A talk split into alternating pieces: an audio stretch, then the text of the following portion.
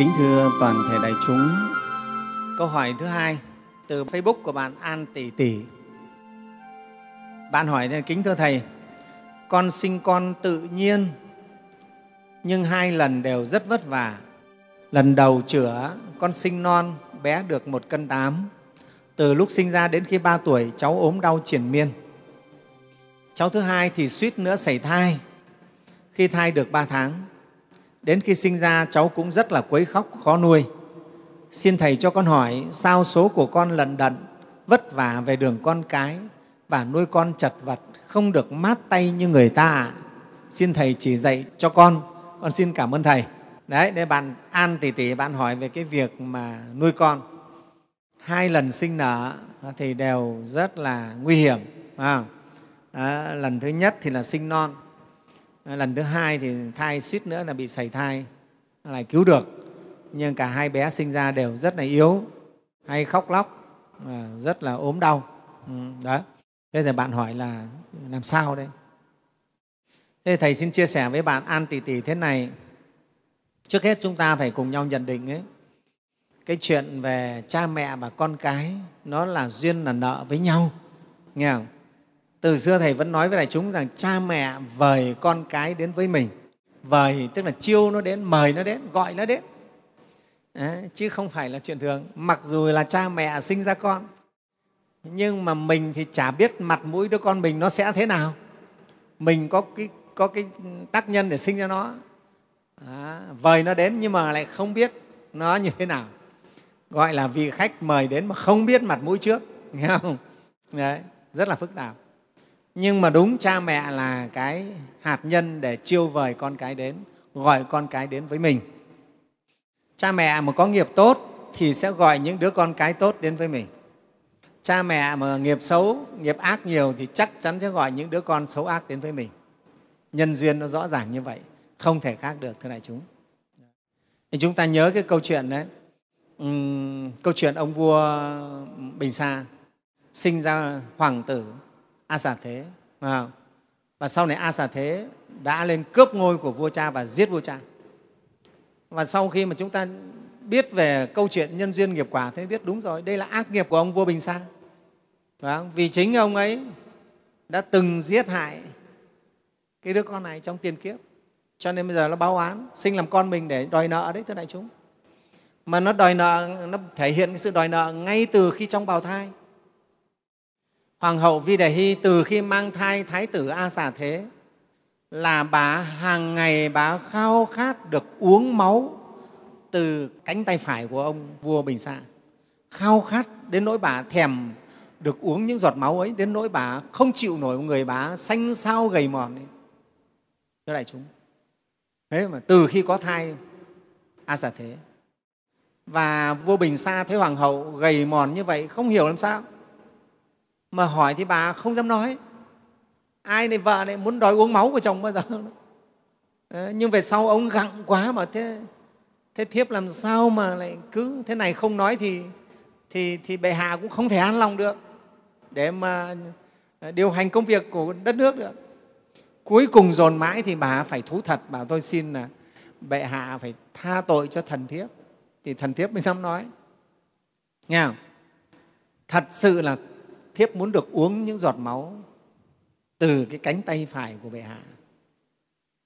Thiếp thèm lắm thèm lắm ấy thế mới lạ thế này chúng thấy có cái tai quái không? Ở đây có cô nào mà mà khi mang thai bị cái tình trạng này không? Thế thì vua bình sa là thương vợ lắm, mà chắc là ông cũng cũng biết. Lúc ý là ông đã là một phật tử rồi. Thế ông sẵn sàng ông lấy gươm, ông rạch tay ông ra và cho bà vợ bà mút những giọt máu của ông. Khi bà mút được xong là người bà mới hà hê. Nó khoan khoái, nó dễ chịu. Đại chúng thấy kinh khủng không? Người phấn chấn hẳn lên. Đấy, chúng ta thấy một cái oán thù mà từ trong thai đấy, thưa đại chúng.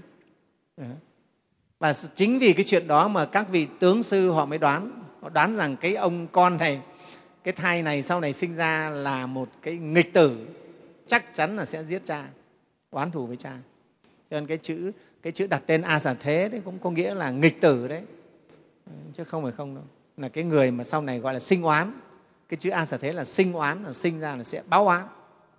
Giết cha. Và đúng thật quả lớn lên là ông ấy. Ông đã bắt vua cha nhốt vào ngục và giết chết vua cha để cướp ngôi. Câu chuyện nó xảy ra đúng như vậy. Thấy không? Đại chúng thấy cho nên ấy, nói cha mẹ và con cái nó nhân duyên nợ với nhau rất là chẳng chịt, nhiều đời nhiều kiếp, nhiều chuyện lắm. Thầy vẫn nói là cha mẹ gọi con cái đến. Nhé và không phải chỉ gọi con cái đến trong lúc mà mang thai đâu. Ngay trong khi mà sinh con ra rồi, chúng ta vẫn tiếp tục gọi con cái đến. Này chúng thấy không? Thế là thế nào? Mình sinh con rồi, nhưng cha mẹ tiếp tục lại gọi con cái đến. Tiếp.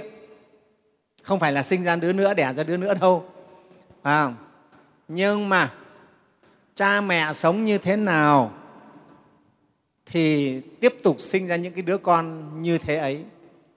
Tức là con mình nó sẽ tâm tính của nó thay đổi ảnh hưởng rất nhiều với cái nghiệp duyên của cha mẹ. Đại chúng hiểu không nào?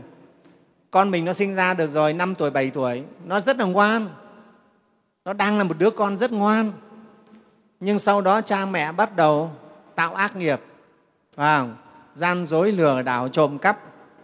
Vào tà dâm đủ thứ trò. Một thời gian sau, cái đứa con ngoan của mình nó biến thành một cái thằng con khác. Đấy, thầy gọi là sinh ra đứa con khác đấy. Tâm tính nó thay đổi hẳn. Biến thành một đứa khác luôn. Không phải như đứa ngoan ngày xưa nữa. Đấy gọi là mình sinh ra nó đấy. Lại sinh ra nó lần nữa. Này, chúng thấy không? Chúng ta là sinh sinh hàng ngày, sinh sinh hàng giờ đấy và từ cái tâm cái tâm đang thiện có khi biến thành tâm ác đấy lại là sinh một lần rồi đấy. Phải không? đó chứ không phải là chúng ta chỉ sinh có mỗi lần ở, ở lòng mẹ ra đâu mới là sinh đâu. Hàng ngày chúng ta vẫn đang sinh đấy. Này chúng hiểu chỗ này thầy nói không? Cho nên ấy, cha mẹ vẫn tiếp tục khi sinh con ra rồi lại vẫn tiếp tục vời con đến nữa. Con nó để trở thành tốt hay trở thành xấu là do cha mẹ tiếp tục nữa đấy. Thế cho nên ấy, ảnh hưởng của cha mẹ cộng nghiệp với con cái nó rất là lớn vậy nên, muốn cho con mình tốt đẹp, cha mẹ cũng phải tích cực tu tập để chuyển hóa ác nghiệp của mình. Từ ác nghiệp trở thành thiện nghiệp, thì mình mới sinh ra những đứa con tốt đẹp. Sinh ra trong đời này này, sinh ra từ lòng mẹ rồi rồi lại sinh ra chúng nó ngay trong đời này nữa. Tức là sinh ra những cái thiện tâm cho chúng nó để chúng nó trở thành những con người tốt. Đấy, trở thành người tốt. Thế phải tu. Thầy có một anh chị phật tử cùng đạo tràng ngày xưa, lúc thầy chưa đi tu đấy? Lúc đầu con anh chị nó nghịch khủng khiếp luôn chơi bời cờ bạc nghiện ngập. Nhưng sau đó anh chị tinh tấn tu tập trí thiết tu tập. Một thời gian sau tự nhiên hai thằng con nó chuyển hóa luôn. Rất là ngạc nhiên chuyển hóa một cách rất là ngoạn mục đó. thay tâm đổi tính hoàn toàn. Đến lúc ngạc nhiên luôn thưa đại chúng. À, thì lúc này mới biết là cái nghiệp của mình với nó, nó hết rồi. Thế có phải mình lại sinh ra nó lần thứ hai không? Đấy đây vẫn là vời nó đến đấy ngày xưa nó phá tan hoang tài sản, có gì nó lấy đi hết. Thế bây giờ tự nhiên nó bắt đầu biết ngoan, bắt đầu biết thương cha mẹ, trí thú làm ăn. Đó, anh chị mừng lắm, ngạc nhiên. Thì thầy nói đây là anh chị lại sinh ra nó lần thứ hai. Đấy, sinh rồi lại sinh nữa. Và cả đời chúng ta vẫn cứ sinh ra con. Tác động ảnh hưởng đến con rất là nhiều. Nhé nhất là khi mà các con nó còn sống với mình, nó ở bên cạnh mình, ta ảnh hưởng đến nó rất nhiều nhé vậy thì ở đây thầy có một cái nhận định như vậy để cho bạn này hiểu được cái nhân duyên giữa cha mẹ và con cái nó rất là sâu sắc, rất nhiều vấn đề. Con thì bản thân nó cũng có nghiệp riêng của nó nó lại có nghiệp chung với cha mẹ, với gia đình mình, với dòng họ nhà mình, nó có nghiệp chung hết đấy ví dụ này, chúng thấy dòng họ thích ca là cả một cái dòng họ trong một tiền kiếp đã từng ừ, tát một cái ao cá và giết chết cá của cả cái ao đấy, bắt thịt. Cho nên giờ sinh vào trong một dòng họ dòng họ của đức phật thích ca đấy rồi để chịu cái quả báo ông vua lưu ly sang ông tàn sát hết luôn. Đấy sinh trong một dòng họ cũng có chung một cái cộng nghiệp. Trong một gia đình cũng có một cái cộng nghiệp. Phải không? Phải không có nên cho nên hiểu về cái thuyết nhân duyên nghiệp quả của phật giáo chúng ta mới thấu triệt được rất nhiều vấn đề. Không phải nói đơn giản một mặt đâu đơn giản mặt nhé. Vậy nên ở đây liên hệ với trường hợp của bạn này. À, hai đứa con nó sinh ra khó khăn đau yếu thế này thì biết là nó với cha mẹ có những cái duyên nợ với nhau. Vậy thì bây giờ các cháu nó bé, nó chưa thể tu tập được, thì cha mẹ phải phát nguyện tu tập hồi hướng phước báu cho các cháu, hồi hướng phước báu để hóa giải cái oán kết, oán nghiệp giữa cha mẹ và con cái để cho mình bớt vất vả. Nghe không? Đấy, thế cho nên cái này là cái phải bằng tu tập. Và những tấm gương ở chùa mình, rất nhiều gia đình đã ứng dụng tu tập và chuyển hóa thật sự nghe không?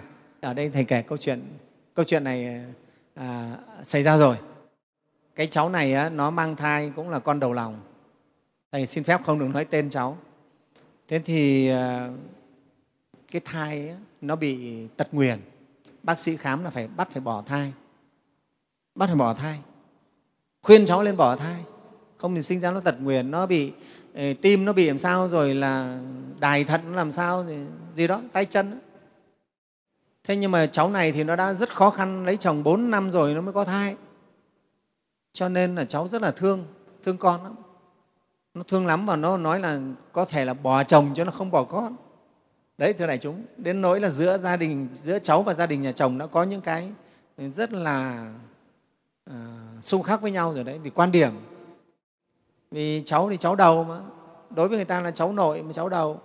Mà lại nó bị tật nguyền thì gia đình ta lo lắm mình cũng rất là hiểu, thông cảm.